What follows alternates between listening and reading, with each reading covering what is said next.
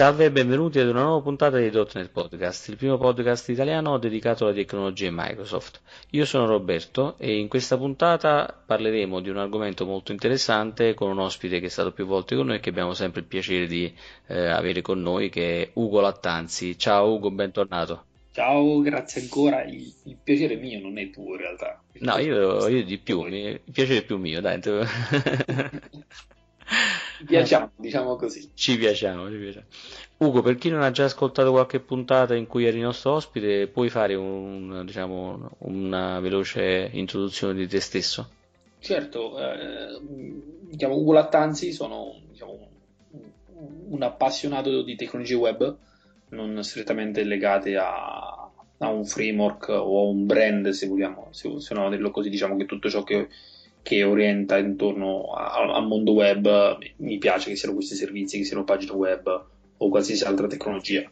Lavoro a Milano in una digital agency e mi piace così chiacchierare sulla tecnologia con voi con, e con tutti i nostri ascoltatori, quindi anche tramite il blog o conferenze o cose di questo tipo.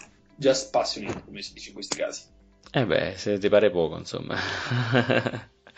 allora, l'argomento di questa puntata è Owin e, ed è una sigla che nasconde tutto un mondo dietro. Partiamo subito con una domanda secca: che cos'è Owin? Ok, grande domanda perché non, non, è, non è, semplice spiegare, che cos'è Owin, non perché sia complesso in sé per sé, ma perché se vuoi, da quando è nato a quando è arrivato maturo, sono successe parecchie cose e alcune azioni o alcune cose, passano il termine cose in questo momento, hanno reso un po' uh, di difficile comprensione i vantaggi di Owin. Quindi per poter spiegare velocemente cos'è, cos'è Owin, quindi senza far troppa confusione, partirei sostanzialmente dalla definizione di Owin, quindi ciò che troviamo nel sito owin.org, che è il sito ufficiale di Owin. Innanzitutto partiamo con l'acronimo, che Owin significa Open Web Server Interface for .NET. Ok, quindi già capiamo che è qualcosa legato al mondo web, perché abbiamo la parola web server e la parola .NET. .NET in questo caso perché è strettamente legata alla tecnologia, ok? Sostanzialmente Owin non fa altro che definire un'interfaccia tra un applicativo .NET, quindi un'applicazione web, e un web server, ok? L'obiettivo di Owin è quello di disaccoppiare il server e l'applicazione, quindi vuol dire che non c'è più un forte legame tra questi, questi due componenti, che, che, c'è sempre stato fino ad oggi nel mondo dello sviluppo web, spingendo lo sviluppo di moduli, che sono quelli che poi più avanti vedremo che hanno il nome di middleware, e quindi sostanzialmente di di definire le, delle regole per chiunque voglia sviluppare questi moduli, quindi espandere la pipeline di SPNet introducendo funzionalità, comportamenti o, o qualsiasi altra cosa, a, lasciando libertà all'utente. Quindi parte di quelle cose che principalmente si facevano finora sul web server, quindi sul nostro IIS, tipo potrebbe essere un'autenticazione o come potrebbero essere, non lo so, altri permessi sui file statici o robe di questo tipo, o adesso volendo si possono fare tramite questi middleware all'interno di Owin.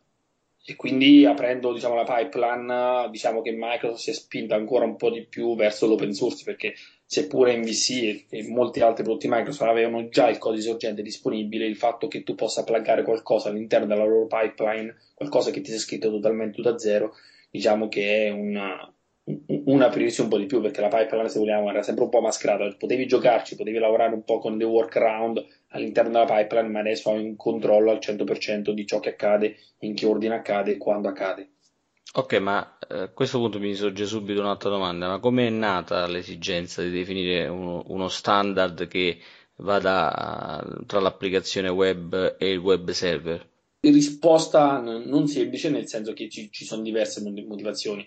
Direi che la prima, e sicuramente la più importante, quella che, che, mi viene da dire, è che il web si evolve molto molto velocemente. Sicuramente si evolve, si evolve più velocemente dei, dei, dei, sistemi operativi server. Uh, questo che vuol dire che essendo il, il web server, quindi IIS nel nostro mondo, in questo momento mi sto rivolgendo principalmente al mondo Microsoft, IIS è parte di Windows Server, ok?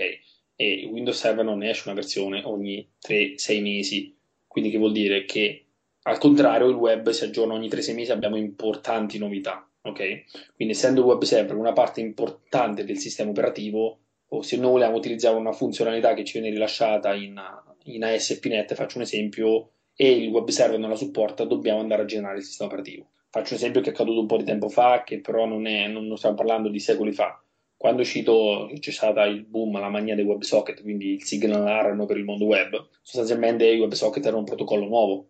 IIS non supportava la versione disponibile i WebSocket. Quindi che succedeva? Che se tu volevi utilizzare WebSocket con SignalR, in realtà dovevi avere un web server che supportasse il protocollo, altrimenti andavi in fallback. In fallback vuol dire non utilizzare i WebSocket sostanzialmente. E quindi mi sfido a chiunque a chiamare il proprio sistemista e di ciao, ti presente quel web server dove ci abbiamo installato tutti i siti corporate della nostra azienda? Ora che me lo formati, mi installi Windows Server nuovo con IIS nuovo perché vuoi utilizzare WebSocket. Ora, non so che potere avere il vostro sistemista, ma una, normalmente una cosa del genere il sistemista si drizzano i capelli e, attacca il telefono.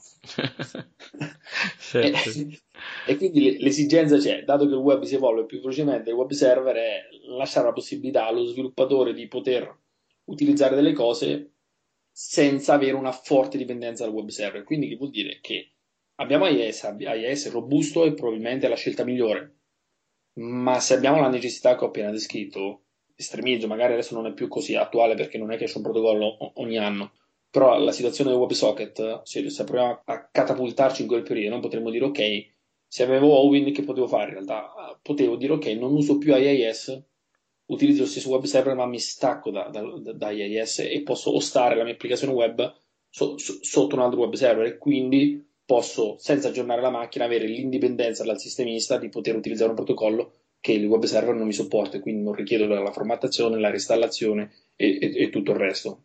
E questo qui è, è diciamo, uno, uno delle, dei motivi principali per cui è, è nato Owen. E tutto questo è, è, disponibile grazie a Owen, perché lui avendo definito questa interfaccia vuol dire che chiunque implementerà un web server e chiunque implementerà, diciamo, cioè, tra l'implementazione web server e l'applicazione ci sarà questo standard di comunicazione che noi possiamo tranquillamente andare a cambiare quello che c'è sotto senza toccare il codice tutto dovrebbe più o meno andare. Diciamo che il, il goal di Owen è questo qui, quindi stabilire regole di comunicazione tra i due mondi. E poi dopo c'è Owen, che è sostanzialmente un'interfaccia, quindi il, il modo come comunica l'applicazione web e il web server è un'interfaccia, quindi parliamo di un contratto.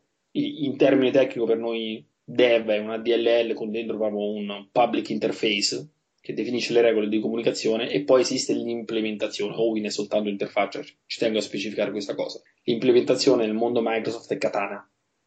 Okay? E Katana ha, è, sì, è sia l'implementazione di questa interfaccia, quindi di questo contratto, modo di comunicare tra l'applicazione e web server, ma è anche un, un web server stesso, quindi che vuol dire che esiste, che parliamo già di un concetto di self-host, quello che vi ho appena detto, quindi la possibilità di mettere l'applicazione fuori da IIS. Perfetto. E suppongo che l'idea implementativa di Katana sia ispirata a qualcosa di già esistente, giusto? O è nata da zero su un'esigenza?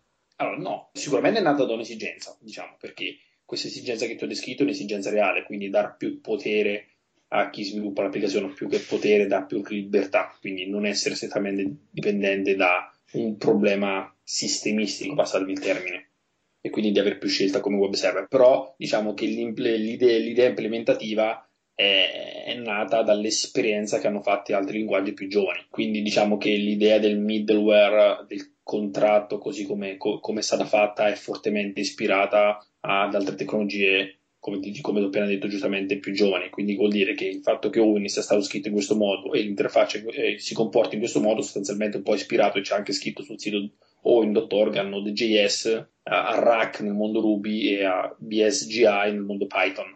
Ok, cioè, ovviamente è, è un, non è una copia, si, si, sono ispirati, quindi vuol dire che ci sono delle differenze abbastanza importanti. Diciamo che se vogliamo la, la differenza principale tra il, il rack di Ruby o, o, o l'implementazione dell'Owin all'interno di Node.js, quindi parliamo principalmente di Express, e il mondo Owin di, di, .NET è che in, in Node Ruby Web Server è all'interno del vostro codice, quindi vuol dire che quando voi scrivete la vostra applicazione Node andrete a dire ok, l'applicazione in ascolto su questa porta, bla bla bla bla bla bla, no? Quindi anche tutta la parte di web server all'interno del vostro codice. In realtà in Owin c'è un, una, è, è, più disaccoppiata la cosa, ok? Il web server è sostanzialmente un qualcosa di astratto per Owin, non c'è il codice del web server all'interno della vostra applicazione. Il web server è soltanto per Owin un qualcosa che è eh, in un processo che è in esecuzione ed è in ascolto in una porta. Quindi vuol dire, pensiamo normalmente all'applicazione web, il 90% dei casi siamo sulla porta 80 o la porta 443 a seconda se siamo in HTTP o in HTTPS. No? Il processo che è in esecuzione, in ascolto in quella porta è il web server per Owin. In Node, per esempio, quella parte lì è all'interno del vostro codice, il vostro codice che deve dire ok, mettiti in ascolto su questa porta e poi gira nelle chiamate. Okay? Più o meno la principale differenza è questa qui, però comunque sia l'idea come è stata implementata è fortemente ispirata a questo Node, Rack e, e BSGI. Va bene, perfetto. Io adesso voglio capire un attimo se ho capito tutto bene. Cioè, se Owin è un, una specifica di interfaccia e le implementazioni sono i nostri web server, io, se ho capito bene, potrei prendere la mia applicazione da un web server che rispetta la specifica Owin e spostarlo su un altro web server che diciamo implementato sempre sulla specifica Owin, sull'interfaccia di Owin, senza preoccuparmi di riconfigurare tutto, giusto? Correttissimo, ti direi. E, e in più ti aggiungo anche che potresti avere dei benefici in alcuni casi ad uscire da IIS. Potresti avere performance maggiori perché magari ti togli il problema di avere una dipendenza verso System.web. Eh, questo fatto di System.web eh, io l'ho sentito molte volte, ma cosa c'ha di brutto System Web che abbiamo usato da anni? Per il purista web nel mondo Microsoft, System.web è il male. nella, realtà, nella realtà a volte ci facciamo più problemi di quelli che, che, che realmente sono. Uh, in generale non è una grandissima cosa perché System.web è sostanzialmente una DLL che in tutte le nostre applicazioni web ci portiamo dietro perché MVC utilizza System.web, il webform hanno sempre utilizzato System.web, ok? Che sostanzialmente è quella DLL che si è fortemente legata ad IIS, quindi si interfaccia con, con IIS. È una DLL di 2 MB e mezzo. Ora, io non ho idea di quanto codice si possa debba scrivere per avere una DLL di 2 MB e mezzo, ma per fare quello che deve fare un'applicazione web, 2 MB e mezzo mi sembra no. una, una, cifra gigantesca, quindi c'è veramente tanto codice. Il problema principale è che è un codice vecchio di 15 anni. Cioè, io avevo 22 anni quando è uscito System.web, probabilmente lo scrivevano già da un paio d'anni. Eh, capite che ha, ha quasi la patente potrebbe prendere quel codice. Sì, in effetti. E i problemi principali sono che ti impedisce il testing perché ha una forte dipendenza verso l'HTTP context, quindi vuol dire che se volete, volete fare unit testing su qualcosa che ha una dipendenza verso system.web, non potete, dovete fare un integration test, quindi vuol dire che dovete mettere in piedi un web server, quindi un IIS con dentro system.web, fare una chiamata e vi discorrendo, quindi è un integration test, non è più un unit test. E il fatto che sia stata rimossa da tutte le nuove versioni dei framework Microsoft ci sarà pur perché comunque sia loro stessi si rendono conto che non sia, che, che non sia una gran cosa. C'è perché se la sono sempre portati dietro qualcosa di vecchio che non era di facile sostituzione, però adesso la, la stanno togliendo. Web API non ha una dipendenza verso System.web, Signalary idem, e ASP Pirate Core è stato riscritto da capo, ovviamente non ha una dipendenza verso questa libreria. La parte di, di, divertente, se vogliamo, la parte è che girava tempo fa una slide di una persona del team di ASP.NET anonima, no, non si è mai saputo chi era, però tutti dicevano che era una persona del team di SPNet che sostanzialmente diceva ogni volta che spegniamo 10 minuti per mettere mano all'interno della DLL, spegniamo 50 volte questo tempo per sistemare le cose perché scrive da una parte e si rompe da un'altra, questo per far capire quanto, quanto il codice è grande e complesso di quella libreria e soprattutto quanto è vecchio. Sarà stato Scott Gu in incognito. chi, lo sa? Non so se è stato licenziato come persona. Magari non Però... è Scott Gu, dai, qualcun altro. No, Scott Gu ha fatto carriera parecchio, quindi non credo che sia stato lui. Era il suo alter ego. A parte gli scherzi. Il suo alter ego, esatto. Sì, sì, sì. Senti, una cosa volevo chiederti riguardo Owin, eh, riguardante lo stack di Owin, come è strutturato? Ce lo spieghi un pochettino? Allora, lo, lo, stack di Open è sostanzialmente composto da quattro attori, no? quindi parliamo dell'host, del server, del middleware o i middleware perché possono essere più di uno e l'applicazione, ok?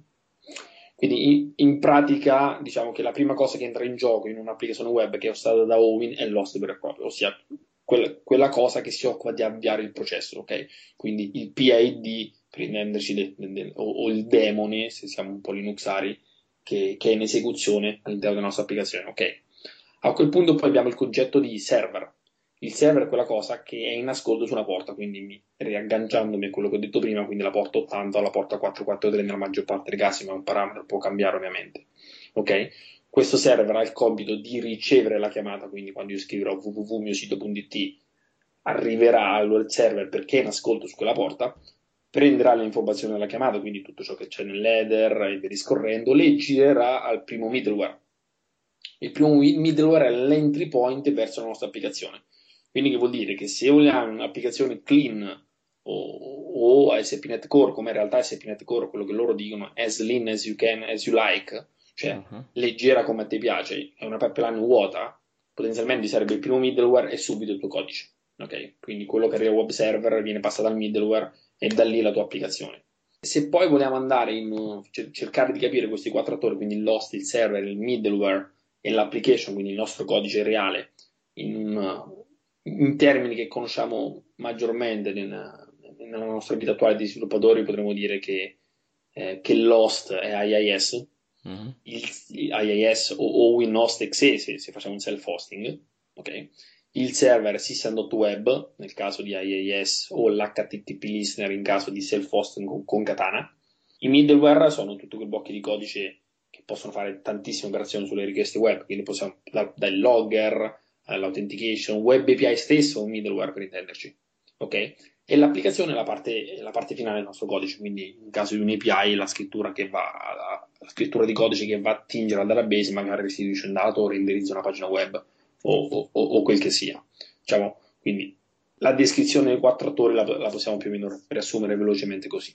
Ok, quindi i quattro attori sono host, server, middleware e application, però a me la parola middleware, diciamo, che hai nominato più volte, vorrei un attimo capire meglio che cos'è esattamente.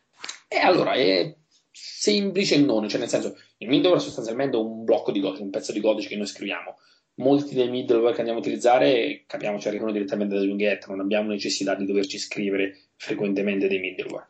Comunque sia, è un pezzo di codice che si innesta sulla pipeline di ASP.NET.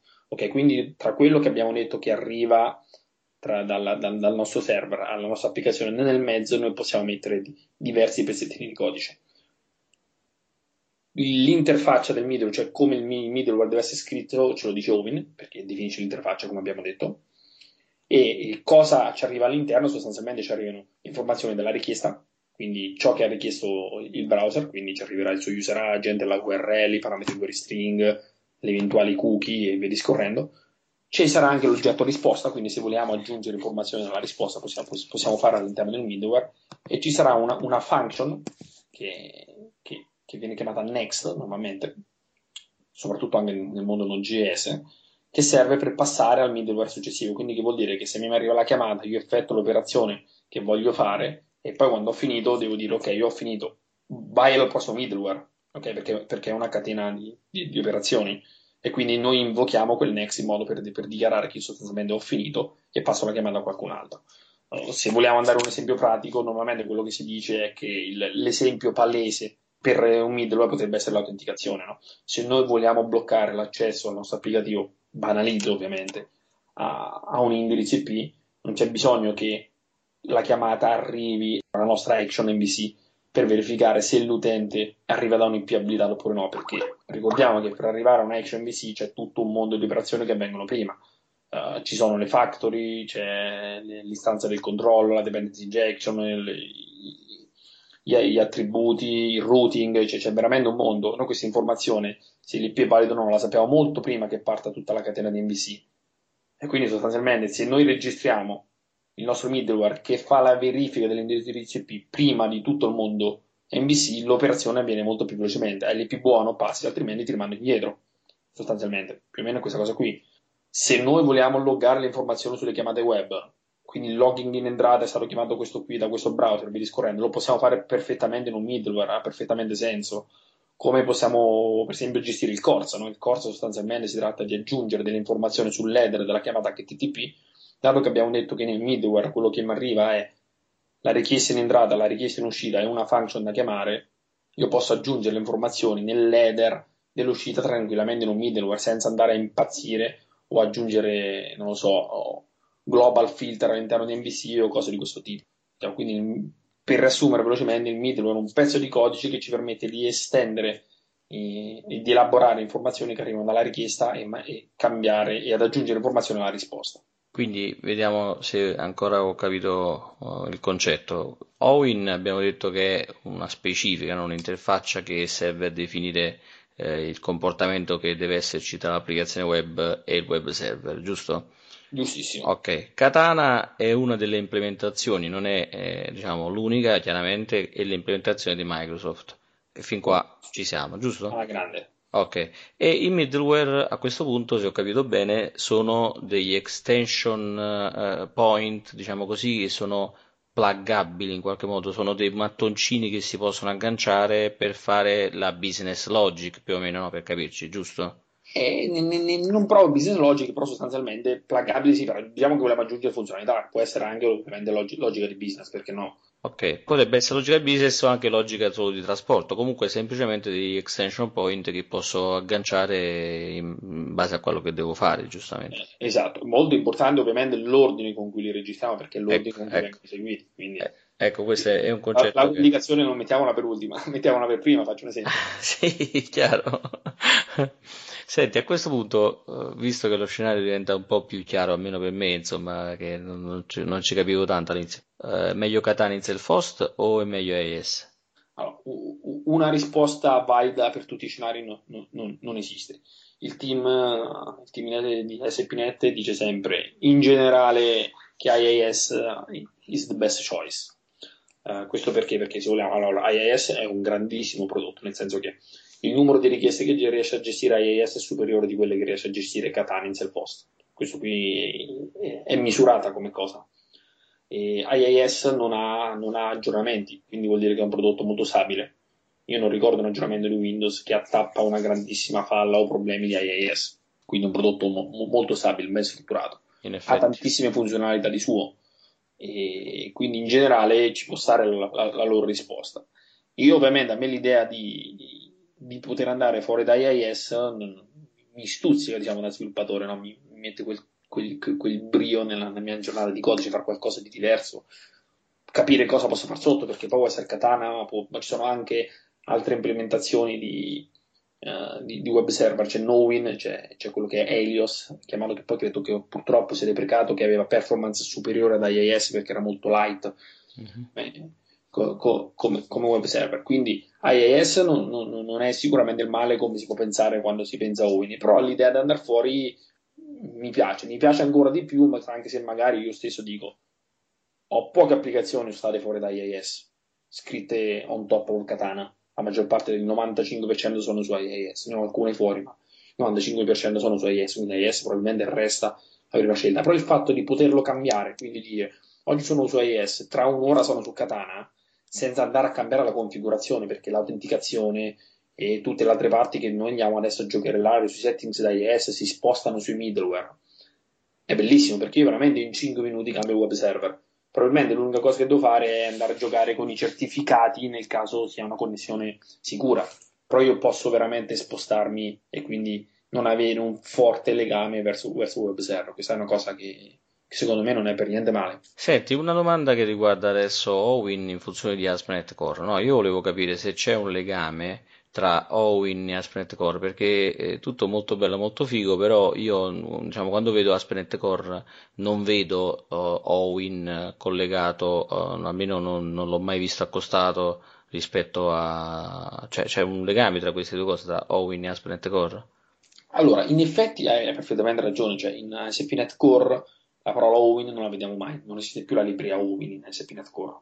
Però in realtà questo non vuol dire che il progetto Owin è, è deprecato, in realtà il progetto Owin è quello, cioè ASP.NET Core esiste grazie a Owin. Owin e, e Katana se vogliamo, che, che da dove tutto è partito. Cioè quando Microsoft nel suo ASP.NET ha cominciato a staccarsi dai suoi vincoli legati a Windows e Visual Studio se vogliamo, perché prima per aspettare una versione nuova di, di SPNet bisognava aspettare Visual Studio e per una versione nuova di IIS bisognava aspettare il sistema operativo. No? Adesso si sono un po' staccati dappertutto. Per la parte di staccarsi dal sistema operativo è stata l'introduzione di Ovini e Katana. E se, se vi ricordate inizialmente SPNet Core si chiamava Project Key, dove la key indicava proprio Katana perché la loro idea che Katana era l'entry point del nuovo mondo che adesso si chiama SPNet Core. Poi la key è stata rimossa. Owin non esiste più come libreria in sé per sé eh, come termine all'interno di ASP.NET Core, però il concetto, cioè l'interfaccia è la stessa, ha soltanto cambiato nome ed è parte integrante del sistema, non c'è più un pacchetto che andiamo a scaricare e registrare, è proprio parte de, di ASP.NET Core, cioè c'è, c'è, proprio dentro, per questo motivo non la vediamo meno. È quello che è, è Katana uh, in SPNet Core si chiama Kestrel, che è un web server uh, a tutti gli effetti uh, out of IIS e che funziona anche su, su, sul mondo Linux perché ricordiamo che SPNet Core è, è cross platform. Bene, e a questo punto mi chiedo se voglio scaricare Owin e o Katana, dove vado? Allora, innanzitutto tutti i packages sono disponibili su NuGet, quindi se, se siete dei, puristi o dei, dei, fanatici tipo me che piace avere la solution vuota e poi mettere soltanto quello che si vuole, eh, da NuGet trovate tutto, quindi trovate Ovin, trovate l'implementazione Katana, il self-host e via discorrendo. Ricordiamo che ci sono oltre a Katana e Ovin su, su, su, su NuGet trovate una marea di middleware, dal Corsa all'autenticazione, e trovate anche tutta la parte, per esempio, una cosa che viene anche gestita in, in Owin è tutta la parte di authentication, quindi trovate la, la parte di authentication per il form authentication, ma trovate anche per Active Directory, Facebook Authentication, Google Authentication, Twitter, Live e via discorrendo. Quindi trovate anche parecchi middleware. E in più credo che, non so se già dal Visual Studio 2015, sicuramente tutti i template sono, sono un top nuovi, quindi quando fate un template nuovo da, Visual Studio su queste versioni non solo al 2013, però al 2015 sicuramente sì, quando fate un nuovo progetto web eh, è già, il template che esce fuori è, è già, sta già utilizzando Owin, Owin con, diciamo, con, cioè, con l'utilizzo sopra da IIS, non in self-host. Quindi Owin con Katana, ma Katana solo per la parte implementativa di Owin, non per la parte di hosting. Quindi più o meno lo, lo, trovate qui. Va bene, a questo punto io penso che eh, diciamo, abbiamo capito almeno io ho capito uh, finalmente che cos'è Owen, che cos'è Katana e, e diciamo, sicuramente approfondirò meglio l'argomento. Katana è un tipo di spada, giusto? Eh sì, sì, la katana, sì, la, la spada dei giapponesi. I, i fruit ninja. esatto, useremo quella per le nostre applicazioni web. E, però comunque volendo possiamo sempre scaricare il libro che ha scritto Ugo Lattanzi insieme a Simone Chiaretta che riguarda proprio Owen e Katana, giusto? Assolutamente il grandissimo Simone che se non era per lui il libro non sarebbe mai uscito perché il mio italiano è pessimo il mio inglese è ancora peggio. Quindi fortunatamente c'è lui che compensava le, le, le, mie mancanze. No, scherzo a parte se abbiamo scritto questo libro su total, libro parliamo di 120 pagine quindi totalmente incentrato su non è un libro su, su SPNet dove c'è un po' più nel dettaglio e anche un po' di codice quello che abbiamo velocemente riassunto in questo podcast sì, il libro è gratuito ed è della serie Saxintly di Syncfusion, quindi poi dal link potrete scaricarlo direttamente. Assolutamente sì. Perfetto, allora niente, non ci resta da fare altro che salutare Ugo, ringraziarlo ancora per la gentilezza e disponibilità che come sempre diciamo, dimostra con noi, la, la pazienza. Grazie a voi, siete, siete, siete numeri uno. Siete. Grazie, ma se non fossero gli ospiti saremmo zero. Se fossero tutti come me sareste zero. Va bene. Grazie Ugo e alla prossima. Ciao da Roberto. Ciao ciao, grazie ancora. Ciao.